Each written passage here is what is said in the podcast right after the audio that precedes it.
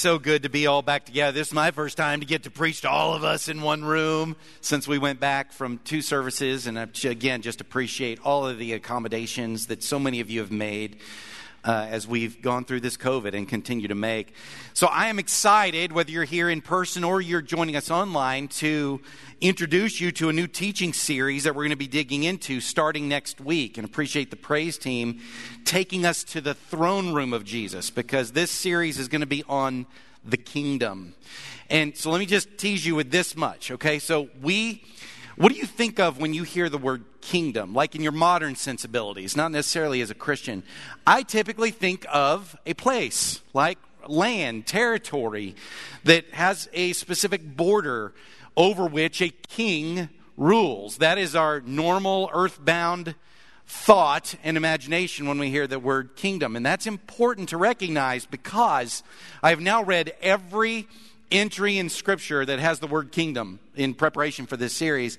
And that is not what the biblical authors are thinking of and imagining when they use the word. And I know this is horribly inconvenient. Why can't Scripture just pick words that mean what we already naturally think of when they say them? It's, it's inconvenient. But as inconvenient as it is, it's still important for us to know what they mean when they use the word, right? And it's used in the New Testament. I'm talking about the New Testament specifically. It's used like 166 times, if my count is right. Over 100 of those are from Jesus himself. And what they're imagining is very, very different. And that's Im- important for us to figure that out because when the Bible uses that, we don't want to import what we imagine when we hear the word into what we're reading. And we quite naturally do that. That will steal, at worst, diminish at best, uh, what it is that we have in the message of Scripture. And so we're going to be looking into that, okay? So if the kingdom, and and one more little interesting tidbit you'll hear kingdom of God, kingdom of heaven, kingdom of light, kingdom of Jesus, or just the kingdom. They all are interchangeable in Scripture, I found out. People smarter than me have told me that. So, but when you hear the kingdom, if it's not a matter of a place, right? If it's not a matter of a place, then what is the kingdom a matter of? Enter Paul in Romans 14, where he says that the kingdom of God is a matter of righteousness, peace, and joy in the Holy Spirit.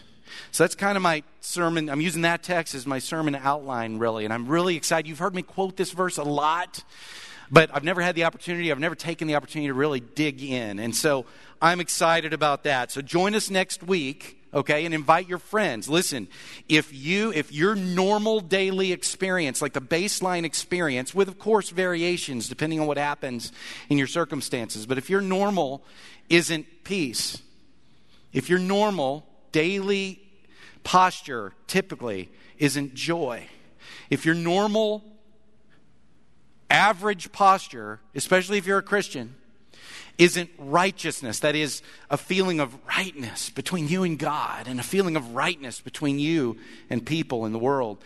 I've got some great news for you. When it says the kingdom is yours and that the Father wants to give you the kingdom, there is more of Jesus as your king for you to experience. That's the good news, and that's what we're going to be talking about over these next weeks. But this week, today's teaching is inspired by Mother's Day. And so let me start by wishing everyone a happy Mother's Day. And I do mean everyone, okay? So while not all of us in here are moms, we all have one, okay? Now, before we get into that, I want to just pause here. And it's important to remember, just like all holidays, Mother's Day for some people can be a really bittersweet time for a variety of reasons. And for some, it's even more bitter than sweet. Okay, and I just want to honor that. There are moms who want or wanted children and just haven't or uh, couldn't have those children. There's moms who've lost a child too soon. Any mom who's lost a child at any age lost that child too soon, of course. There's moms who've whose children have broken their hearts for one reason or another. And so today is, is kind of tough from that side. And from the other side, there's children who've lost their moms. Some of you recently. There's uh, children whose moms, whose moms were so wounded that they wounded them in some significant way as well. And so I just want to honor all of that and say, and, just and just say those things or anything i just want to honor that that that is entirely appropriate for today to be a hard day. And i want to honor that today is a day it's normal that those things come rushing to the surface and there might be a part of you that just wants to get through this day and and make it. So with full measure of compassion for that i want to bring your attention to moms and elevate to the rightful place moms. And I, and I don't just mean moms with physical children. I do mean that, but even more, I just mean the, what I'm calling today, at least, the motherly spirit, motherhood that has been placed in women, and, and that, that whole part of the image of God I want to talk about today. Um, when you go through the New Testament, it's Paul who does this the most. He's the one that really champions and doesn't seem to ever forget that there are moms and, and that, that motherhood and that motherly spirit, he even mentions many times, not just moms, but the motherly spirit uh, is so important in the transmission of faith. And unless you're looking for it, and usually you're not, you're studying the Bible for some other reason, you might just skip right over it and not see it. But when you're looking for it, and I was for Mother's Day, uh, you find it everywhere. So, so here's an example of that. Paul, he's writing a letter to this little power pack minister that's kind of up and coming in the kingdom. He's been pouring himself into this guy. His faith is really strong. He's, he's really being used by God with his gifts to advance the church in a pretty difficult circumstance. And so it's his second letter. Paul's writing the second letter to this guy, Timothy. And he says this He says, I've been reminded, Timothy, of your sincere faith. And he doesn't stop there. He could have, but he can't help it. It's like he knows where that faith, at least partially in part, has come from. And so he says, I've been reminded of your sincere faith, with faith which first lived in your grandmother Lois and in your mother Eunice, and I am now persuaded now lives in you. Isn't that interesting that he throws this in? In Holy Spirit inspired scripture, this has been recorded for all time. It's not his dad, it's not his granddad, which this faith that he's honoring in Timothy has come.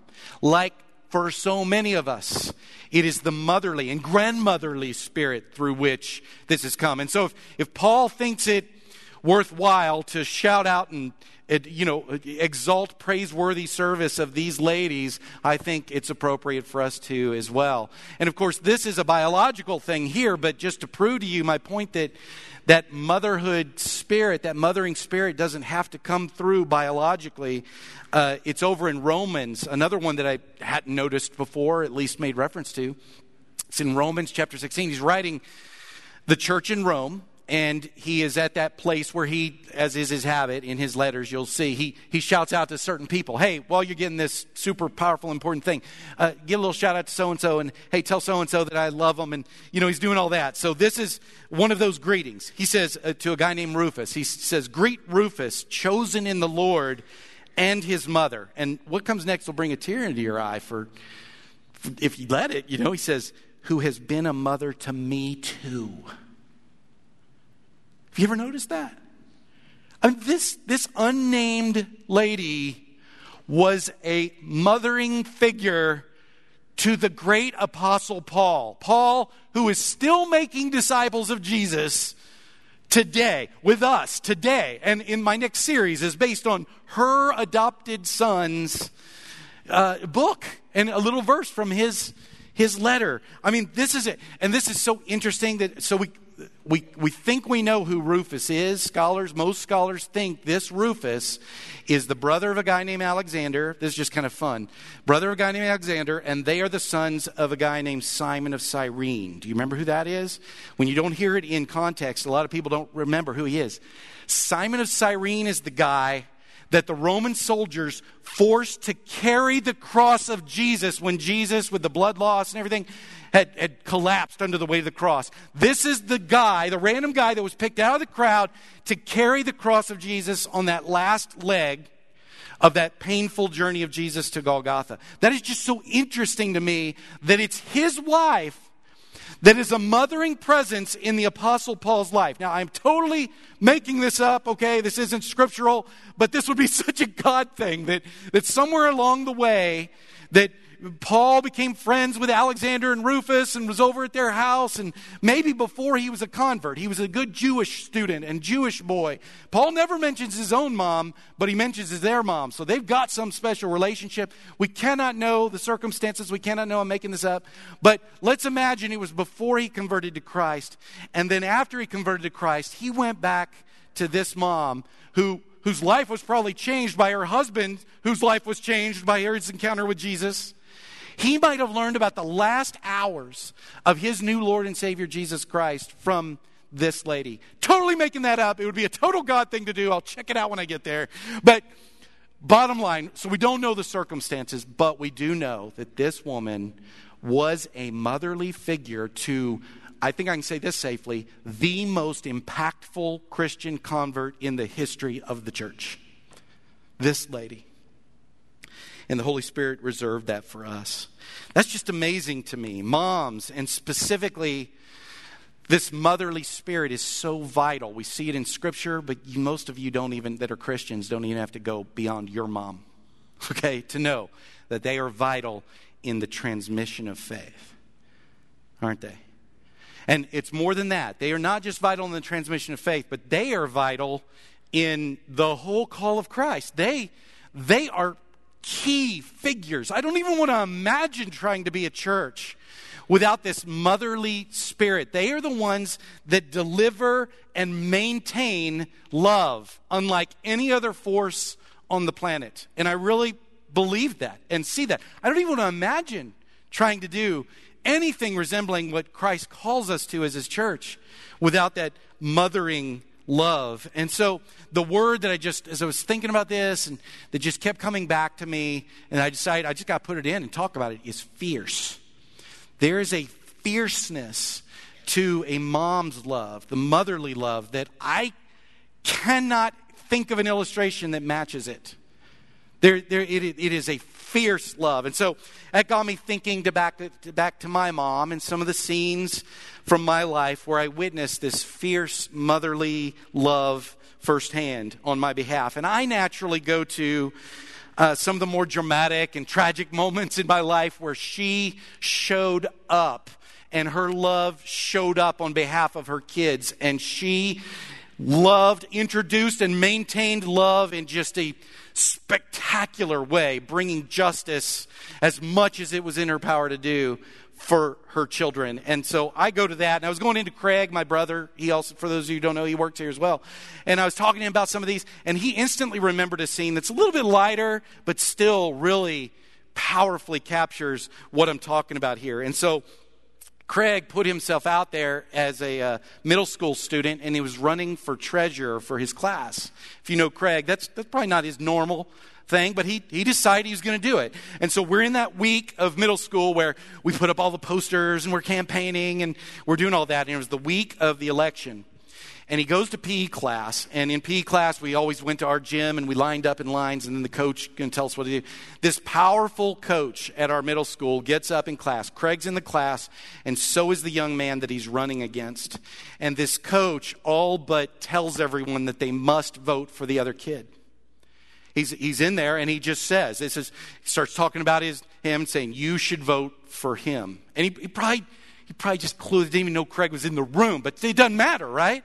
So Craig, you know, is disturbed by this. He goes through his day, he goes home, says hi to his mom, goes into his room, and he remembers his mom comes in the room. She noticed. She noticed something's up. And he remembers her sitting on the bed and digging it out of him. And so he finally shares what's kind of bothering him, and, and she's great. She lovingly just nurtures him, says, I'm sorry that happened. It's okay. Next thing Craig knows is the next day in PE class the principal. His name, get this, is Mr. King.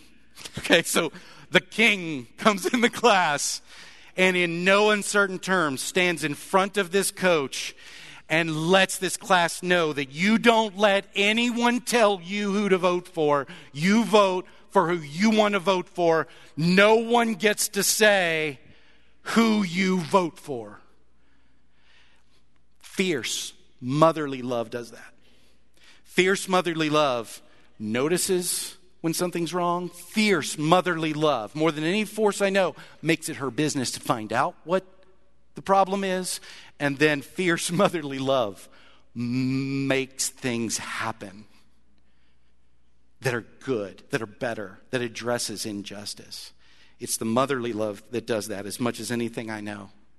So I often find myself in almost any every series, I find myself, y'all just take note of this, check me on this.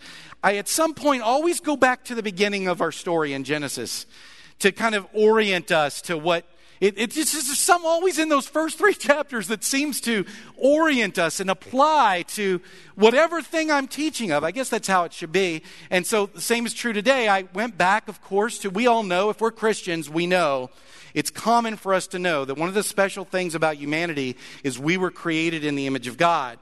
But today, I wanted to point out that oftentimes we don't think about, we know it's there maybe, but we don't think about that at the beginning, God actually tells us a little bit of detail about how he packages his image into us. And it's in Genesis 1:27. It says, "So God created man in his own image, in the image of God he created him, male and female he created them.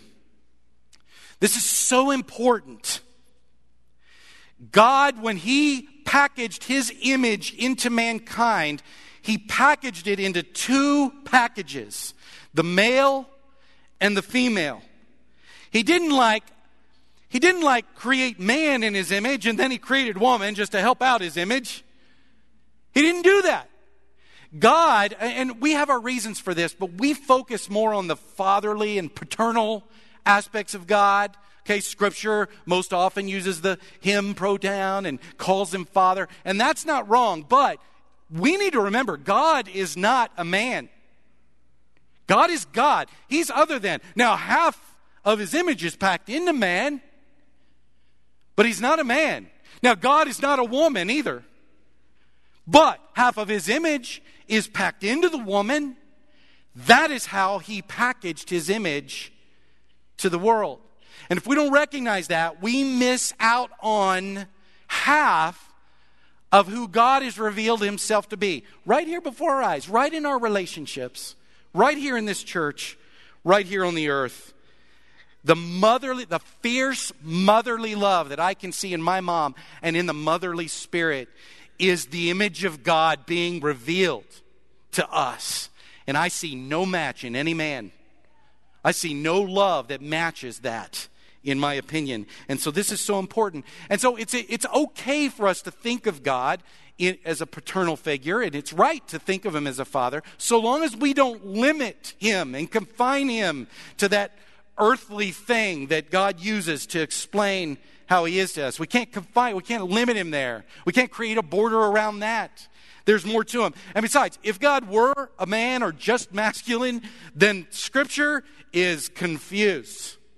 It is messed up because scripture often goes through and exhibits and shows us the love of God with female and specifically mothering metaphor. So Isaiah is probably the Old Testament's Paul. He's the one that does it the most. He pre- almost prefers the motherly love to explain God. And so Isaiah 42, it says this For a long time, this is God talking, for a long time I've kept silent.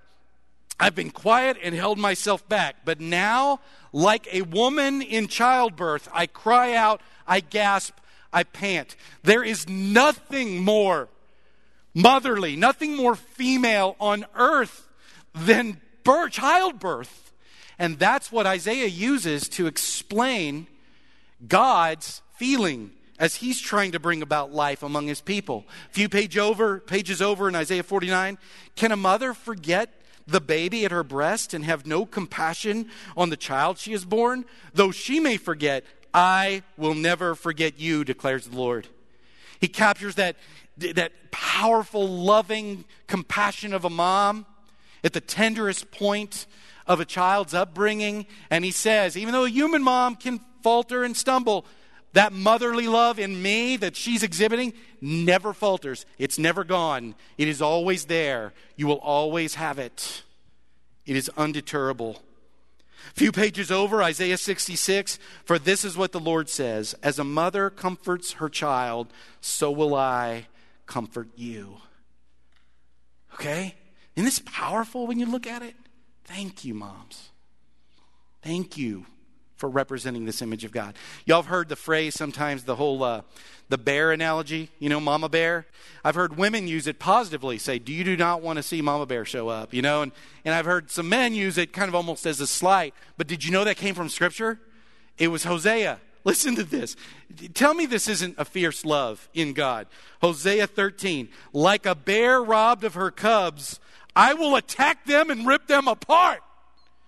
That is, that is fierce. You do not mess with the kids of a mom. You don't do that. And that comes straight from the heart of God. Of course, Jesus, he's, he's not going to be left out of this. He's the full image of God in bodily form, and he's thinking about his mission, and he's looking at Jerusalem, what he, how he wished this whole story was going. And he says, Jerusalem, you who kill the prophets and stone those who sent you, how often I have longed to gather your children together as a hen gathers her chicks under her wings, but you weren't willing. So, clearly today, I want to honor that motherly spirit in all of you ladies and those of you who are moms. I want to honor you, but I'm hijacking a little a little bit here to address something that I think is really relevant in our day and age. I'm I'm wanting to exalt to you theologically. I want to address and elevate a couple of things that at least elements in our culture are working hard to diminish and slight, if not completely erase in some instances, okay? And that's gender and motherhood. We have some elements in our society that want to minimize motherhood and, and make it out to be easier than it really is. And it, it for sure can't be a full time job. Not, not everyone in our culture is doing that, but some are. And gender, it's, it's kind of confused and, and erased. Theologically, I'm wanting us to see our story and how we intersect with that in our culture. Now, I want to be careful here. Because as Christians, we do not get just we do not just get to rage at the elements in our culture that are fighting and promoting this. We don't get to do that. Why? Because we're Christians. We don't get to think or speak or post what we think is true, even if we're right, in an unchristlike way. That is wrong. We don't get to just roll our eyes and hate elements and people in our culture who are compromising and pushing agendas that don't align with our theological beliefs. We don't get to do that. Even when we're standing up for what we feel like is truth, if we do that in an unloving way, then it ceases to be biblical truth. You're just right, at best. But you're wrong biblically. On the flip side, we also do not get to acquiesce to culture. We don't get to acquiesce to what culture is promoting or trying to do to motherhood and gender simply because we want to be seen and we're trying to be compassionate or because they do have a point in what they're doing. Or we don't want to be called something that we know we're not. Or we're feeling guilty for some legalistic past that we have had or our forebears have had, and we don't want to be associated anywhere close to that. So we don't get to acquiesce in the name of love, compromising biblical truth. If we love and we compromise what our story tells us is true, then it ceases to be love, biblically. And no one in here is allowed to only hear one of those speeches and agree. Not if you're going to be Christian in the culture we're in. We have to be humble about this and strong about this. We need to be truthful and loving. We need to come off as loving and truthful. Truth is not truth without love, and love is not love without truth. And we are the ones that are supposed to be demonstrating the posture and attitude of God as we address these legitimately confusing and difficult things. And so I felt like that came out of me as I was talking about our moms, and it's so important for us to do that. So let me elevate these, these two things that I feel like culture is attacking, trying to diminish gender and motherhood. Let me elevate it in a new way to me that I hadn't thought of until I read about this from an author. And, uh, and of course, it's, it, it's, this may be the most elevating of gender and of women and of motherhood that I've ever seen. And of course, it comes from the story of God as He's told it, specifically His salvation plan. So when God, I appreciate Rick bringing us to think about Mary, Jesus' mother, and her experience of this. But now I want you to take it to heaven. When when God decides it's time, it's time. Time has fully come, and I'm going to deliver salvation to the people. When he, I imagine, he could have done it any way he wanted. He delivered salvation through a womb of a woman. And he nurtured salvation through the fierce love of motherhood. It was that side of his image that he decided to initiate the plan of salvation through when he could have done it however he wanted. Paul, of course, points this out. Galatians 4, he says, When the time had fully come, God sent his son. It could have ended there. And it could have, the next phrase could have been anything God wanted. I think he's more creative than me, and I bet you he could have come up with lots of ways to do it effectively, but he did it born of a woman. God sent his son, and his strategy to do so was born of a woman. And I want you to think about that longer. I'm making you think about that longer than you ever have, probably. I want you to think about that for a minute. He could have done it however he wanted, and this is the way he decided to do it. And back to the culture thing, we live in a culture that doesn't just diminish and confuse gender and, and diminish and almost erase motherhood as important, but he also, our culture elevates sex right to, to heights untold. We worship it we sell cars with it we i mean we do all kinds of stuff with that. We elevate sex and so, God, in His plan of salvation, do you think it was an accident that He bypassed sex and elevated gender and motherhood? That the, He does the exact opposite of the culture that we are in right now. He didn't have to. It didn't have to be born of a virgin Mary, right? He didn't have to do that, but that's what He did. He bypassed what he knew culture would idolize, and he elevates what culture oftentimes minimizes that's women, motherhood, pregnancy. It's all honored in the salvation story of God as opposed to our culture. I think this is important. Moms and motherhood, this mothering spirit that's been placed into human race as an expression of his image, it's, it's unmatchable. This unmatchable, irreplaceable feminine, loving fierceness of motherhood should be by honored by us. Not, not just for all kinds of practical reasons, but for us as believers, because God does. In nothing short of the incarnation of God into the world, He honors it. God used the womb for the salvation plan for the human race. So, for all of you moms and for all of you women who contain and deliver the motherliness of God. Just like God does in the incarnation, we join him in honoring you and thanking you and wish you a happy Mother's Day. So here's what I want to do next, just to finish. Up. I want everybody to go ahead and stand up here. We're going to sing. Our elders and their spouses and, and families can go ahead and make your move around the room. They're going to move around the room and go out in the foyer and outside to greet you. And if you're just needing anything today, a special prayer, or want to know more about this whole Jesus thing, that's, that's what they make this awkward walk for, just to let you know we're here for you. We want to be with you. We're just like you, and we're pursuing the best possible life that we believe Jesus came to. But we're going to sing a song.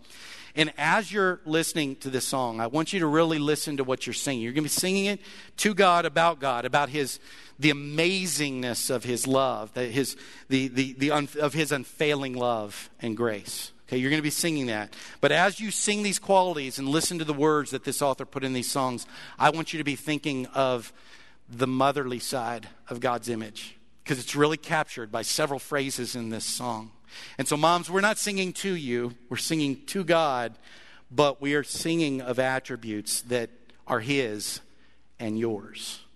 And so, Dole, Dole, Dole, if you'll come up and, and lead us in this song, and if we can help you in any way, please come.